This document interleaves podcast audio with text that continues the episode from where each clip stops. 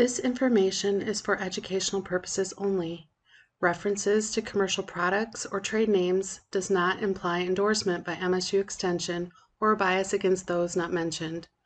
MSU is an affirmative action equal opportunity employer. Michigan State University Extension programs and materials are open to all. This work is supported by the USDA National Institute of Food and Agriculture Crop Protection and Pest Management Program and through the North Central IPM Center. Any opinions, findings, conclusions, or recommendations expressed in this podcast are those of the authors and do not necessarily reflect the view of the U.S. Department of Agriculture. You're listening to the MSU Hop Podcast with Extension educators Erin Lizotte and Dr. Rob Sirrine.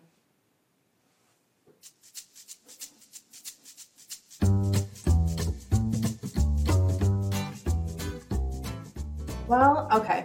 So I think we should say, like, welcome. Oh, we should probably look up and see what I ended up naming this podcast. So we can do that. Happy Sparty Podcast. Party Spotty. Um, Yeah, and then- not- we should also, um, yeah, I think we should go over like the first podcast. We talk with blah blah blah about this. Don't you think? Like just a little preview. oh, yeah, a mini preview of each of them. Yeah.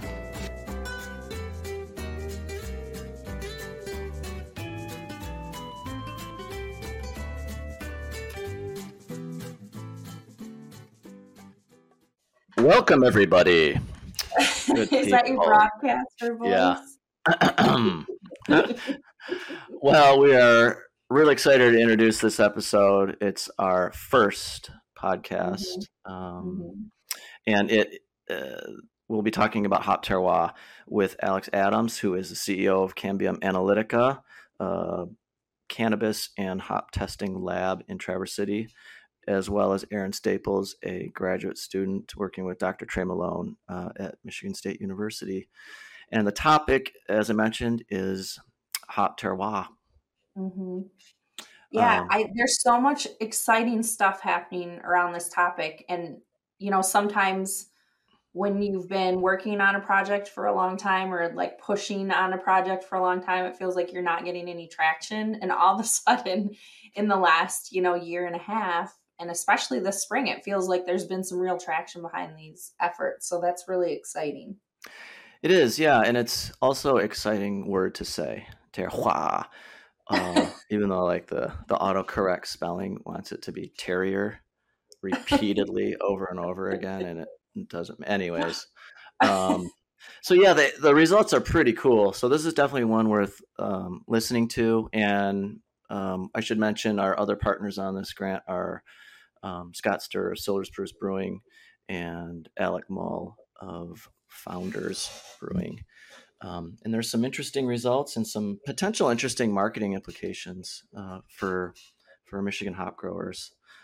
Um, the other thing that's I think pretty cool is yes, there's a, a difference. Uh, obviously, you grow the same crop in a different location, you're going to have a different aroma.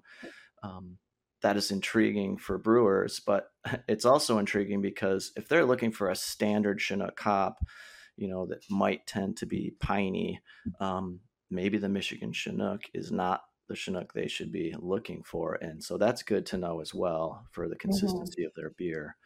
So Mhm. it kind of goes both ways, and um, some pretty cool results on this one, and good discussion. Yeah.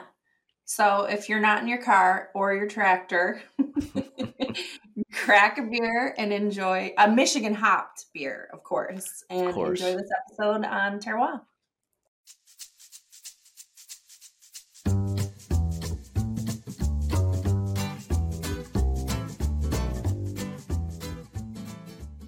Yeah, so guys, thanks for agreeing to do the podcast today. So Rob and I kind of talked about it and I mean, we really want it to be conversational. I'm hoping we can have some laughs and some appropriate fun that would not get us censured by the university in any way. Um, but yeah, we want to have just like a conversation with people that are excited and interested about things kind of related to the hop and beer industry. And so you guys are like the perfect first guests for our podcast. Cool. And um, just the work you guys have been doing around this untapping terroir paper. And, um, you know, I kind of get little inklings of it from Rob, but we're just really looking forward to talking to you about it today. Um, I wanted to start off with just like basic introductions. Um, so, Aaron, would you start us off with an introduction of kind of your connection to hops in Michigan? Sure. Uh, so my name is Aaron Staples. I'm a second year PhD student in the Department of Ag, Food, and Resource Economics. Um, got to MSU in 2019. Uh, started working with Trey Malone, who kind of introduced me to hops in the first place. I started out more on the, the beer and brewing side, looking at sustainability in beer. Um, but my move to MSU up into Michigan really made me focus on the Michigan value chain of hops, moving from the hop yard to the brewer to the consumer. Yeah, excellent. Well, we're glad you're here. Thanks. Uh, Alex, did you want to tell us about your connection? Sure. So I started um, working, I got a degree in plant biology from MSU, and I actually started working in hops when Rob Rob Sirrine hired me uh, to be a laborer on the uh, the, the famous uh, Michigan State University hop research plot in Sutton's Bay. Is it famous? I didn't know that. it's not there anymore, so yeah, it's infamous. infamous. yeah, more, I think we had a, a, more professional title title than laborer, though. Didn't yeah, might have been. But um, um, but anyways, I worked in lots. I worked in lots of different areas, uh, the hop industry over the next few years and um, and worked in in labor, built hop yards, managed farms, worked in processing, uh, worked in agronomy, and then uh, I pivoted into cannabis, and that's kind of the world I'm living in now. But I'm super excited that we still get to work on projects um, and and do research on hops. So awesome! Thanks, and uh, Robert. Hi, Erin. Uh, Erin and I work on hops for Michigan State University. We've been doing this for 15 years. Uh, I'm uh, an extension educator based in Leelanau County um, and also a member of the Community Food Systems work team. So I do work in that uh, realm as well. I'm like 15 years, maybe combined. I'm only 27, so that's impossible for me. But yeah. So how long did you guys like? You guys were both working on uh, at the same extension for a while, right? But now you're at separate locations. Yeah, so Erin was at the research station, so we yeah we weren't really in the same building. Okay. So we were both in Leelanau County, though, and we both had um, pretty focused work with fruit in the region. Um, and then hops kind of started to emerge. I, I was trying to remember. I think it was actually was it 2009 or somewhere in there, eight or nine, yeah. Eight. Yeah, that we put on kind of our first hop conference, and I remember it was just like, well, we didn't. You put it on. I came and talked about pathology, and it was terrible because I didn't know what I was talking about at all. Um, yeah, I think actually that I talked about building trellises and it was awful. Yeah. I, I, we all started out as, yeah, we all started out as amateurs in this together, which is kind of fun because we've created a lot of, I think, knowledge and information over time, which yeah. is really exciting and it's unique. Well, don't let's not, let's not lie to anybody. We're still very much amateurs. Oh, absolutely. but we talk a really good game, so yeah, that's sure. fine. Yeah, in about five generations, we'll have it down. Yeah, make it, you make it. Perfect. Well, I thought a good place to start our conversation today was just to talk a little bit about what terroir is, because I think it's a term that maybe we're familiar with a little bit on the kind of wine or wine grape side of things, but maybe we haven't thought about how it could apply to other ag products um, like hops. So, does anybody want to take a crack at giving a, a good definition of terroir? Terroir. Uh, yeah, I mean, I can start. It's a French word, uh, you and folks probably associate it with uh, wine grapes, um, and it describes uh, the different environmental factors that affect, uh, you know, a crop's growth habits, um, in in some, you know, the flavor and aroma that are a result of you know the environment where it's grown, if that makes sense, and the farming practices, etc. Yeah, and I think it means kind of a different thing. Like I think what we're learning is it means a little bit different uh, for every crop you talk about it. You know, just based on the products that are made from that crop. I think that what we're learning is with with hops is you know the terroir uh, uh, attributes of the the um, product are are different than what you would describe from grapes because of the processes they go through. And with hops, it's very much about aroma um, almost completely about aroma. Where um, I think grapes, it's it's always you know been a little bit different because there's a lot of a lot of different uh, attributes and and growing practices are different and um, processes to make wine are different and they change the aromas and things like that. And I think hops is very much about preserving aroma, um, which is kind of new. I think it's kind of cool that um, maybe it's a new definition for it, you know. Yeah, I was really interested kind of watching the evolution of this work in the development of the methodology to kind of look at terroir and hops because it was something that had to be developed to start the project, right? So we didn't, you know, would you look at hops right off the vine in the field or after drying or after the brewing process? Can you guys talk a little bit about the decision making factors that led to the methodology that you came up with and and how that works? Yeah, sure. I can take a stab at that. Um, so, really, we were all over the place with this methodology. That's why the paper is kind of long. Uh, we had a really a three part procedure that we wanted to go through. Um, so, the first was collecting hop samples from the different hop yards. So, two from the Pacific Northwest and then two from Michigan.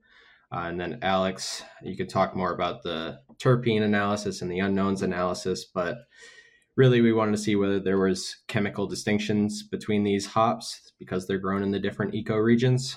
Um, and then from there, we asked Scott Sturr of Silver Spruce Brewing Company to brew us a baseline beer. So just a, a five barrel baseline beer that we then separated out into smaller vats uh, and then dry hop these with our different hop samples. So that ended up giving us four different beers that were dry hopped with four different hops.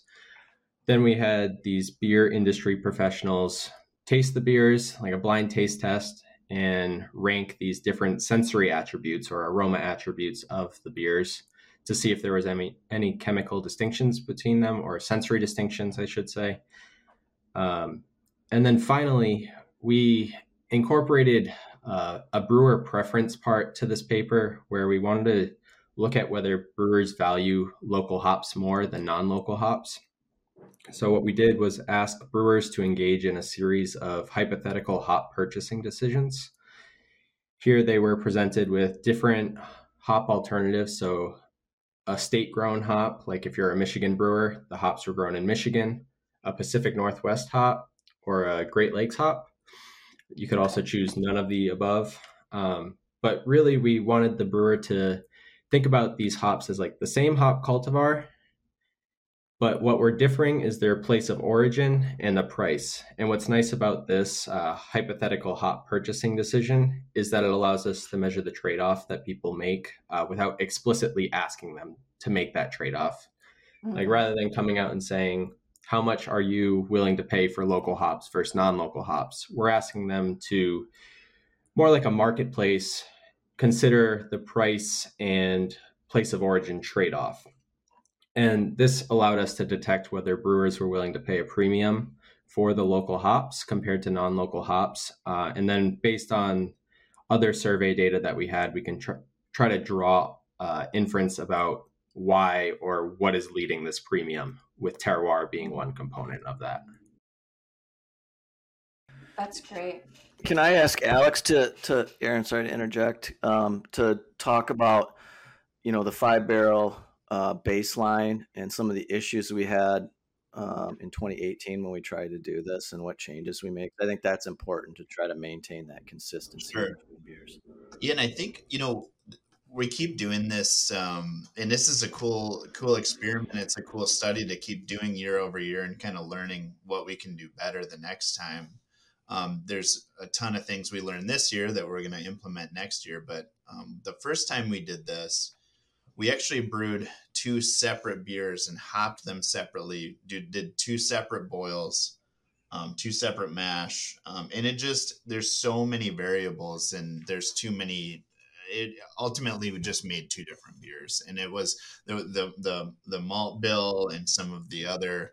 Uh, you know, just attributes of the beer were kind of overwhelmed what we were trying to to figure out with the sensory analysis of the hop. So we decided to brew a, um, a single beer, um, hop it at um, at uh, what what right at the beginning with uh, Cascade. So there was there was no aroma probably left over from the Cascades. There was just bitterness added. Uh, from the cascade and the boil and then a single beer was brewed and then it was transferred into separate bright tanks and hopped in those bright tanks um, with the different hops. So so that made a, a lot more stable beer. And then what we learned this year is we just need to hop it more.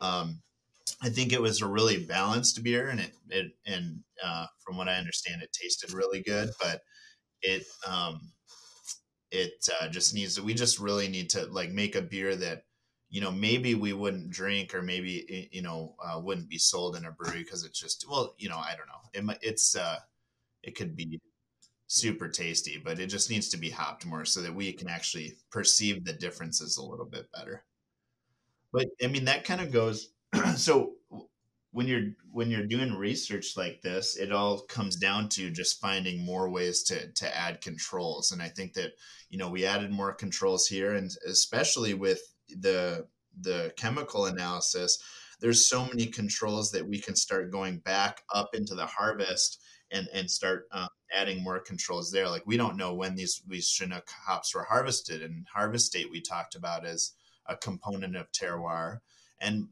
that perhaps we could have brewed four distinctly different beers um, from the same farm harvested at different times. So making you know a determination or making some uh, some claims about the terroir being influenced by location um, isn't really something that's that easy to do when we don't have the the upstream controls like um, knowing when something was harvested knowing how it was dried knowing the temperature it was dried so i think that going forward the more research we do, the more we should try to control this experiment and really try to define terroir as the location and the you know the environment that that the hop was grown and try to um, mitigate all the effects of processing and, and all the downstream effects um, from the actual plant growing.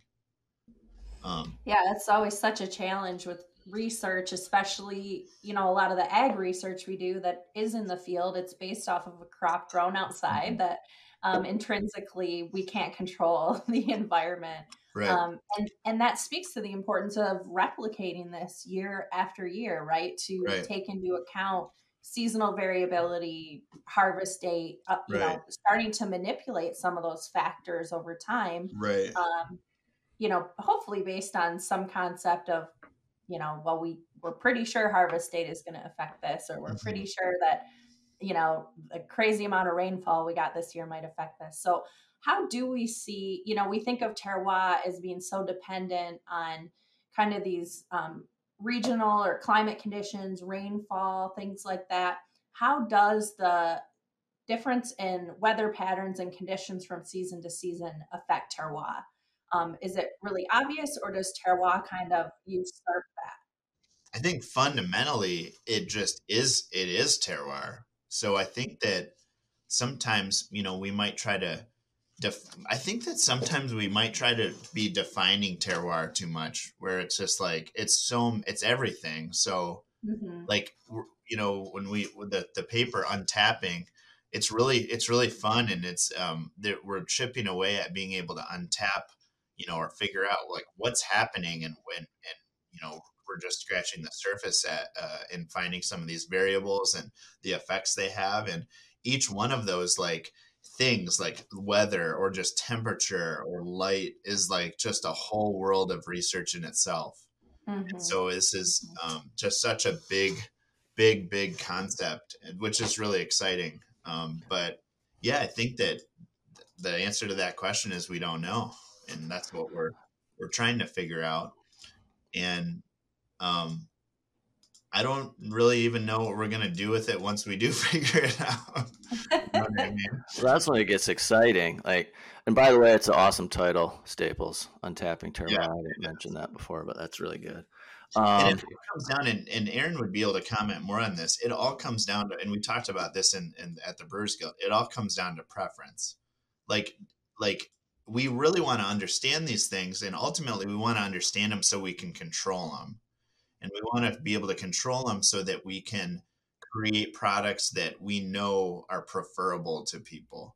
Um, and it's just really cool. I mean, this is, I think, part of this like learning how to how to do this research is also learning how to how to survey people for preference better and that's actually a question i have for for aaron what how how when we when we decided okay we're gonna we're gonna decide uh, uh, uh talk about preference and use some of these um, these statistical analysis and surveys how did you guys choose these particular ones and then what would you guys do differently uh, next time with with uh, maybe using uh, different statistical models or different uh, highlighting, you know, whatever. I, I, it was something that I wasn't very familiar with, so I was excited to learn more about.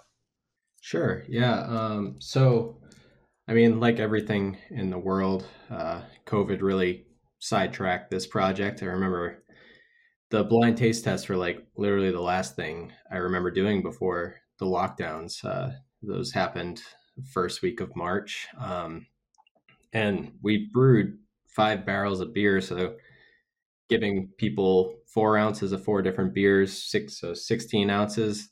Yeah, we didn't go through a whole five barrels of beer. So what we really wanted to do was then have um, these like blind taste tests or give different treatments to um, consumers in like an actual brewery setting uh, and like change the amount of information that we give them and have them do the blind taste test and ask them how much they're willing to pay for these different beers.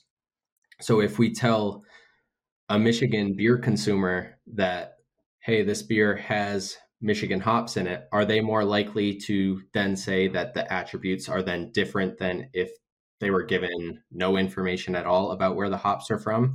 Um, and I think that's a big component of this the marketing of terroir, marketing of hop origin uh, to the consumer, especially like tying it to the consumer preference for localness.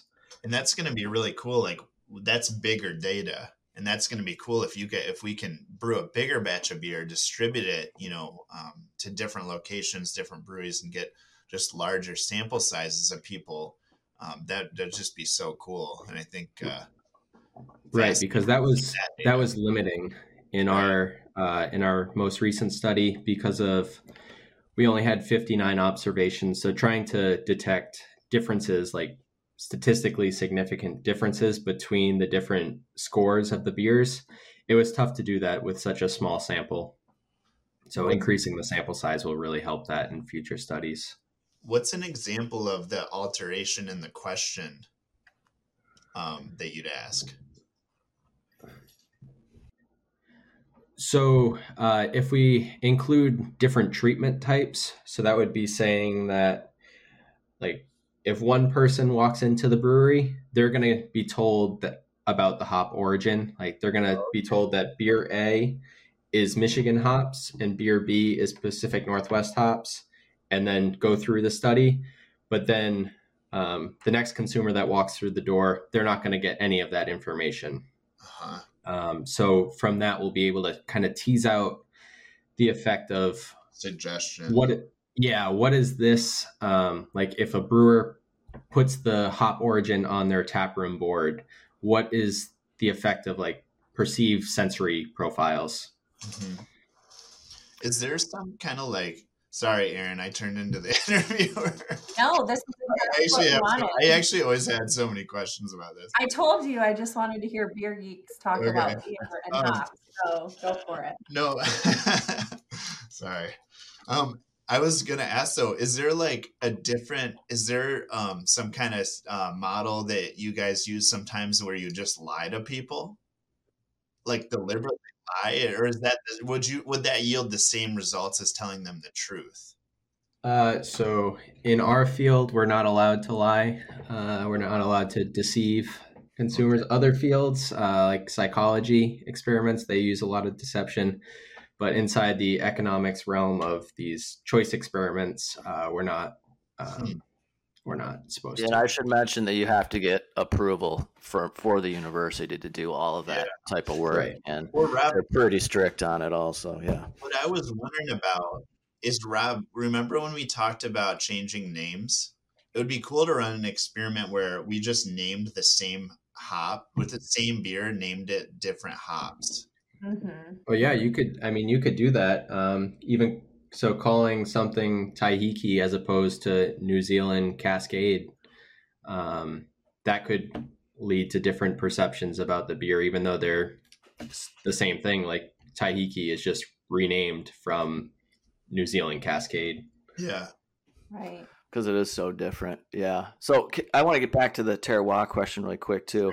I agree with uh, Alex that there are all these different you know variables, but um, and that's the exciting thing is trying to kind of hone in, hone down on all of those and see if you could make a difference and kind of you know whether it's through farming practices or what you know influence the the aroma of the hop and i think some of the work that and dr anne van holle out of belgium has done has shown that you know the the whole terroir aspect and the genetics of the plant and the environment where it's grown um, and the models that she developed are are have a greater impact on flavor and aroma than any seasonal variation. Um, but that is a really good question you know thinking about all these different factors. Yeah, and it also gets more difficult to control for these types of experiments that we're trying to do with growing these hops like 2,000 miles apart. So trying to coordinate these efforts to have like control for as much as you can makes that extremely difficult. Sure. So I'd like to touch just a little bit on the results of some of this work. Can we talk a little bit about what is unique about Michigan Chinook? Sure. alex Yeah, I'm- that'll probably be you Um, I th- I think that just um, let me. I'm pulling up something right now to reference.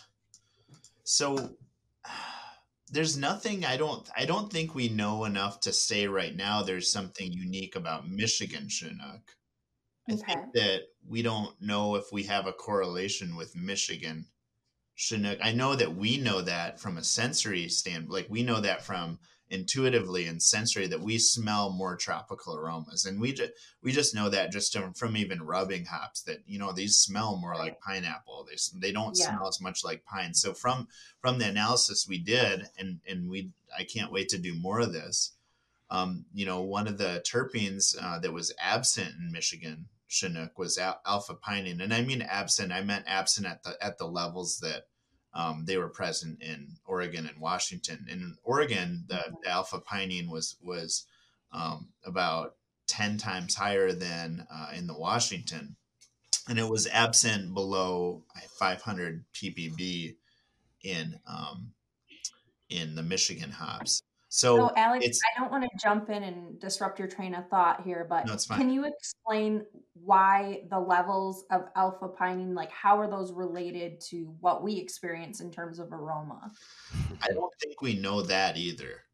I think Okay. that if you smelled alpha pinene by itself, it would smell like pine. But what that's what's so interesting about like the olfactory in our brains is when we get all of these compounds in into our into our olfactory into our nose um, Mhm. they the the relative concentrations of those change our perception. So if we were to just smell alpha pinene, it would smell like pine. But if we smell alpha pinene at that same concentration with a bunch of other aromas and say hundreds of other compounds, it might not smell like pine at all, depending on all the other stuff. So just looking at the analysis from like a, a two factor like like or like binary kind of like relationship mm-hmm. it's you can't you can't ne- necessarily make a determination about how something smells Yeah, so I think what I'm trying to get at here is can you describe a little bit about like what this chemical analysis is because I'm not sure everybody understands Sure. like the type of information that we're collecting Yeah. or so we so the there's a there's a couple different classes of compounds that um that make up you know the good proportion of, of aroma that we smell in hops and in mo in in in all in all plants and in all uh you know in in the world. Um terpenes are a huge uh a huge component of of the smells that we smell um, every day especially plant-based um, smells so um, they're, they're compounds. Each of them, we're able to, me- we were measuring 42, I think, and we found below, you know, our, our range, our, our, our Mhm. dynamic range, we found uh, 10 of them that were present in hops. There undoubtedly there was hundreds of them that were at lower levels, but it's just um, the, the this particular experiment and the instrumentation that we had set up um, that was you know kind of a different experiment. We can look really low, but um, it's it's a different instrument setup. Um, uh, just Yeah, this was kind of a first look to see what stood out. yeah, I think that this is kind of just scratching the surface. It's like okay, we terpenes are really easy to analyze at this range.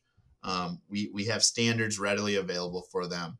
Um, we we pay attention to them um, when you get when when hop growers or hop uh, or hop buyers uh, get uh, analysis, a chemical analysis. Um, usually, that's what they're looking at. They're looking at the total oil, which is primarily the total essential oil uh, from the plant, which is primarily terpenes, and then they're getting the levels of a couple um, a couple primary terpenes, um, and that like. Uh, when we talked to Alec Mull about this, and he, you know, he talked about, well, we look at, you know, myrcene. We don't want myrcene too high because it contributes too much kind of grassy, planty aroma.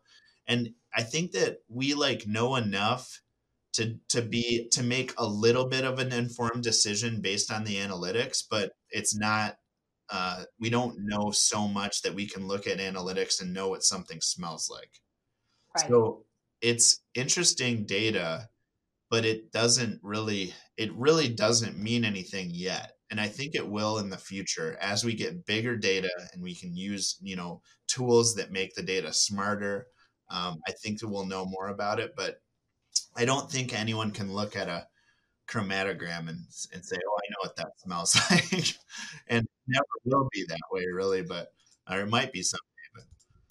Kind of looking for some initial correlation, but it's probably Yeah. going to be way down the road before we can actually, you know, say Yeah. this is the actual cause of the aromas. right and it all start and you the pine thing i mean i think that what was cool about this is that we know that this wasn't like the the michigan hops don't smell as much like pine and they had really low levels of alpha pinene um, or, or non-detect on on our instruments so we know that we could you know pretty safely say that that has something to do with them not smelling as much like pine um, sure, kind of when there's smoke, there's fire, and I mean, it was. It, I think what's really interesting to me is, at least from my understanding, is this was a an observation really made by brewers initially that Sure. you know they started recognizing that hey, there's something special about this Michigan Chinook. It's not what I expect a Chinook to smell like based on my experience with Pacific Northwest hops. So I think it's kind of you know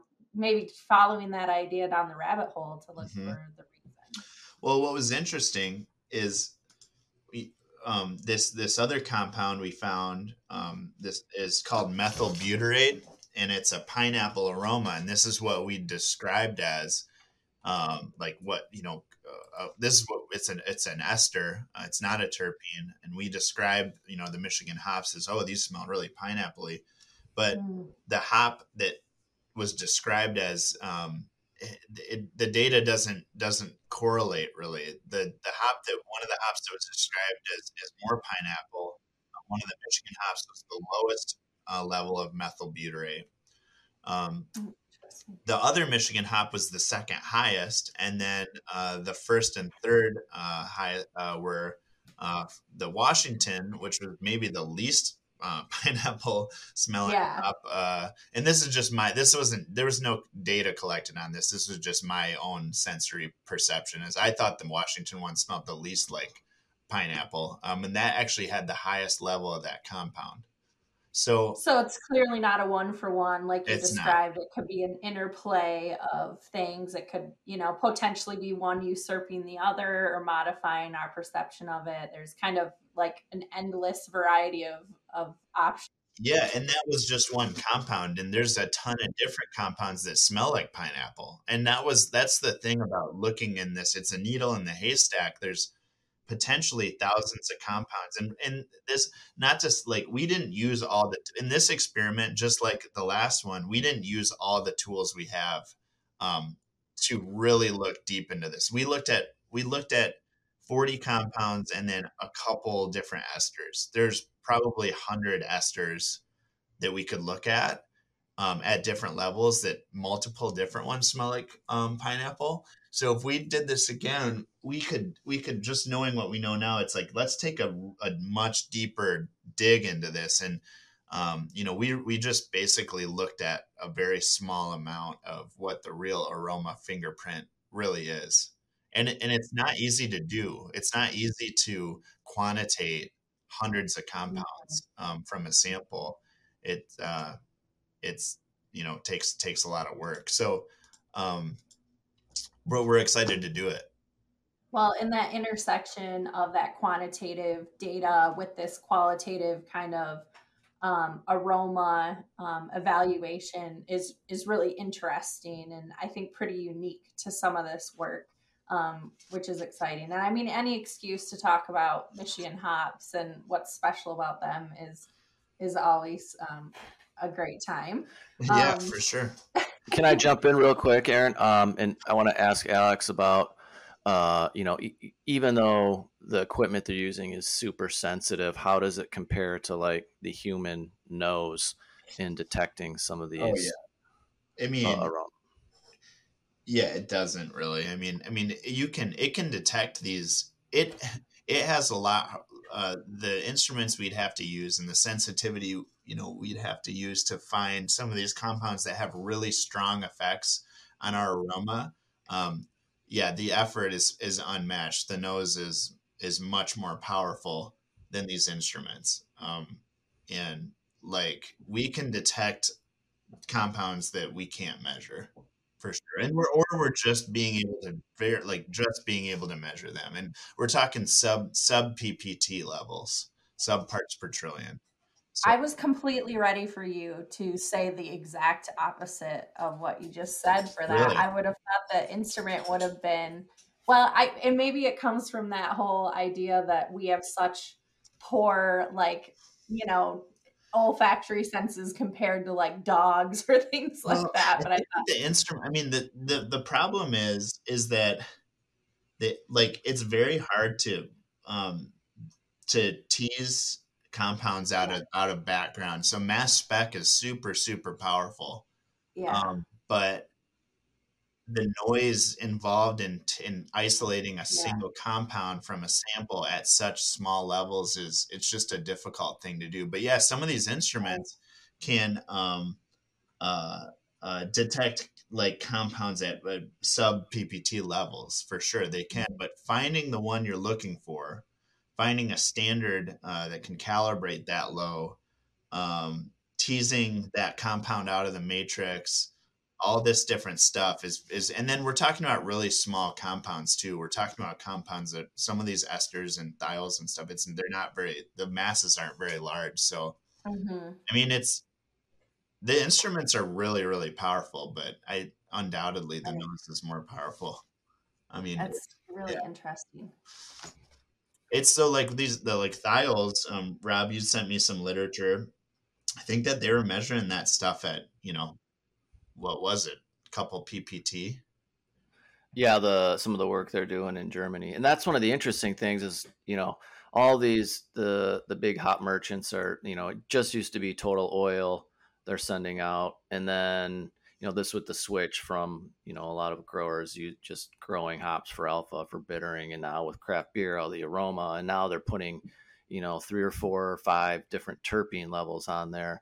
But you know just talking to to alex some of these thiols in way lower amounts can have equally if not much more effect on on aroma uh, which is just crazy to think about Yeah, so for for those that aren't familiar with that terminology, PPT is parts per trillion. Um, so it's kind of a an indication of the dilution factor for that um, in a suspension or in whatever you're measuring. So I mean, a lot of times we talk about parts per million, so parts per trillion is really getting into the, Yeah. you know these just minuscule amounts. Um, Yeah. these materials. So that's really interesting. Like my net worth compared to Jeff Bezos, or yeah, yeah, actually, yeah. and he's retiring early, like to add insult to injury, he's going to enjoy his life. Apparently, Uh, I, I would. Jeez, why would you want to be stressed when you have that much money? I mean, I think we all think we would, but you know, you always see all these super rich people like working right up to the end. So I don't know. I'm jealous for sure. Um, so one of my other questions, I mean, and maybe we've kind of touched on this, but just like, what are you guys excited about? Um, Aaron, from kind of the economics perspective, and Alex, maybe from the kind of lab science perspective, in terms of the future of this research. Like, what is, you know, what's getting you guys most excited about these concepts moving forward? I'm really excited to drink beer in tap rooms again. Um, me too. yeah, so that's what I'm excited for. No, I'm excited to do these uh, studies in person. So Yeah. there was a recently published paper in Food Quality and Preference um, that looks at uh, consumer willingness to pay for local hops and beer. Um, the study's con- conducted in Indiana, um, and it's all just online hypothetical stuff, just like ours was. Um, but they they do find evidence of consumers being willing to pay a premium for local hops. And if brewers know this, um, and it, indeed we also have survey data that suggests that brewers believe that the consumers would be willing to pay a premium for local hops, which may Right. contribute to why brewers themselves would be willing to pay a premium. Um, but actually putting like the sensory attribute component to this, uh, specifically with the Michigan Chinook uh, that we've been talking about. So that's something I'm really excited about moving forward. I'm excited to kind of hone in and have a little bit more controlled experiments. I think that, you know, early on we're casting a wide net to kind of see what we're interested in and see what could be the most exciting next thing to dig into. And we've been trying this for a couple years, and I would really like this to happen. Um, you know, hopefully some days that we have a research farm that we can really control inputs and different things like that and and and and just do some do some cool studies um, in an in a controlled environment on a real farm. I think that it'd be great. I think that um, um, and we'll we'll get there. I think you know the the Michigan hop industry's had its its you know ups and downs so far, but it's ultimately I think people are going to be growing hops here more and more. I think it's a great climate for it. Um, and there's some breweries here, Bell's and Founders, that really want to see that happen. And Mhm. we're gonna we're gonna mature, and hopefully someday um, we'll we'll be able to you know. And I don't I think it'll be someday soon. You know, maybe in the next couple of years we can get a really good research plot going. And it'll almost, Yeah. it'll almost it'll probably almost be as good as the one Rob Rob and I worked on back Almost the we- infamous. there was a there was a hop we had uh, called the Sirrine Sensimilla. I don't know if it's still around. Watch out! Yeah, kids. no, don't I- try to smoke it, kids. I think that um, the industry in Michigan doesn't give itself enough credit for how far um, we've come, and I think certainly it's been you know painful at times. But this is a a brand new, at least like for any living Michigander, brand new industry in this region. And um, I think on a lot of levels it makes sense to have it here, and so I'm I'm really excited and optimistic about the future and anything to get growers paid i'm excited about so i'm really excited about this work you guys are doing hops are positioned um, for some for some uh, nice rewards in the future um, alex adams if people want to learn more about your work where can they go Um, cambiumanalytica.com.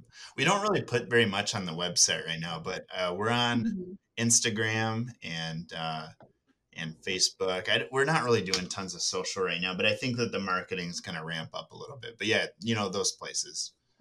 And your uh, testing facility for cannabis and hops Yep. Yeah. analytics. We're Okay. a ton of hop stuff. Like I wouldn't. We're not marketing outwardly that we're doing hop testing. There's so many things that the hop testing labs do that we're not doing. Like we don't have distillation units for total oil and stuff. But if if a hop, if any hop farmers wanted to know a terpene profile, we could definitely do that.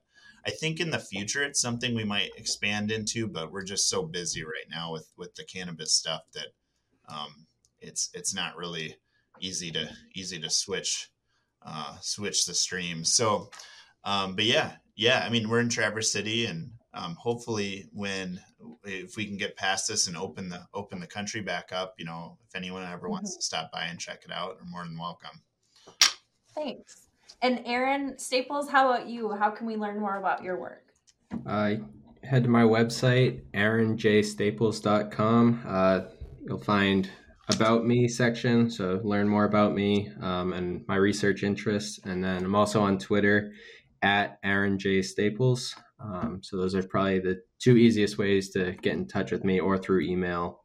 Uh, my MSU email is staple. Uh, so drop that last S seventy one at msu.edu. All right, and we'll put that contact information and the links to your social media stuff in um, the podcast notes so people can easily access those. But um, we really appreciate you guys joining us today, our first podcast Yay. ever. So Woohoo! you guys, Ooh. you guys are a great group to have on. So easy to talk to and fun. So we'll be keeping an eye out for the publication of that Untapping Terroir paper and be sure to share that widely as well. So we're looking forward to reading more about what you guys have been doing. So thanks. Cool. Thanks, guys. Thanks for having us. Yeah. Thank you.